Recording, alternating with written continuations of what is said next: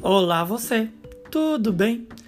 No episódio de hoje, decidi abordar uma questão que me é muito recorrente: a aprendizagem. Qual a melhor forma de se aprender? Esse é o tema do episódio de hoje. Então, vem comigo. Quando ouvimos a palavra aprendizagem, a maioria de nós pensa em estudo e escola. Pensamos em matérias ou habilidades que pretendemos dominar, como álgebra, espanhol, química ou karatê.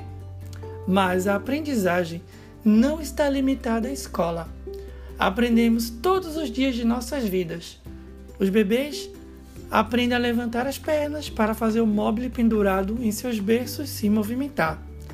Os adolescentes aprende as letras de todas as canções favoritas. As pessoas de meia idade aprendem a modificar suas dietas e padrões de exercícios. E de tempos em tempos, todos aprendemos a achar um novo estilo atrativo quando os velhos estilos saem de moda. Esse último exemplo mostra que a aprendizagem nem sempre é intencional. Nesse tempo atípico, Todos nós estamos aprendendo a lidar com essa situação, reinventando as nossas ações diárias.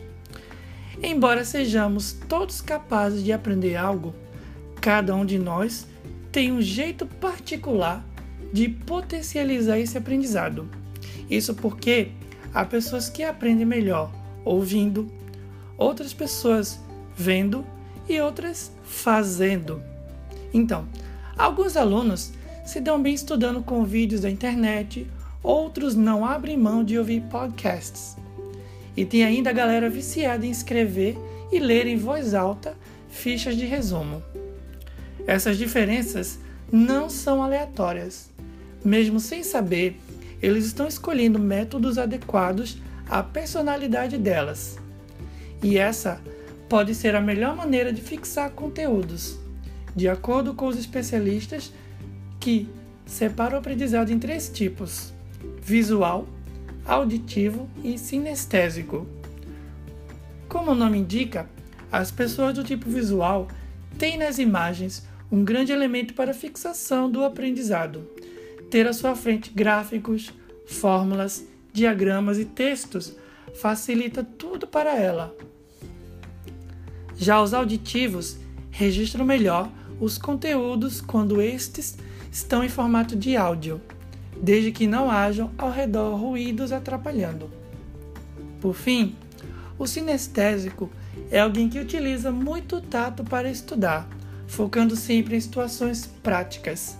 Se mover, tocar, montar e desmontar coisas estimula o seu aprendizado.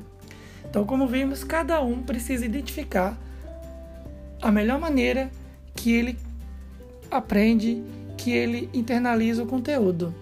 Observe como você melhor fixa o conteúdo para você definir se você é mais sinestésico, auditivo, visual ou você é uma mescla aí de alguns. Então, como professor de idiomas, trago aqui algumas dicas que eu costumava passar para alguns alunos meus. Isso para que eles aperfeiçoem os seus estudos no quesito de idiomas, ok? Dicas de aprendizado: 1. Um, estabeleça metas. A primeira coisa que você precisa pensar quando começar a estudar outro idioma é o seguinte: para que eu quero dominar outro idioma? É para emprego? Para conversar com pessoas que não sabem o português? Para poder viajar? Enfim, você deverá estabelecer metas, regras e horários onde poderá sentar-se e se concentrar apenas no seu estudo. Tire pelo menos 3 ou 4 dias da semana e durante umas duas horas comece a praticar. 2. Procure conteúdos online. A internet é um mundo de oportunidades e com alguns cliques no Google você irá encontrar dezenas de exercícios, videoaulas e apostilas de exercícios. Seja prático imprima o máximo que você puder e monte seu material de estudos, para em seguida começar a resolvê-los. Vale aqui outra dica. não foque apenas um método em um curso. Utilize vários outros métodos, outros recursos para potencializar aí o seu aprendizado. Dica de número 3. Vá ouvir umas músicas. Uma das coisas que mais dão certo são as músicas. Chegou um momento em que todas as músicas que eu escutava, eu tinha a letra do lado para ir comparando e aprendendo a cantar. E isso fez uma diferença enorme. Não fique parado. Não ouça as músicas só por ouvir. Procure saber o que significa aquela canção, aprenda a cantá-la, traduza as letras sozinhos ou com a ajuda de um dicionário. 4. Filmes também ajudam. Sabe os filmes dublados? Eles estão proibidos da sua vida de agora em diante. Assista somente filmes com legenda. Enquanto você está lendo a legenda em português, também aprenda a associar a palavra em português com a fala do personagem no idioma que se está aprendendo.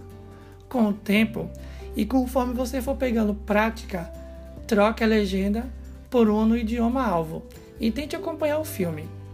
Você verá que, com a ajuda da voz do ator, isso lhe ajudará muito a aprender a pronúncia. Dica de número 5: Tenha um caderno.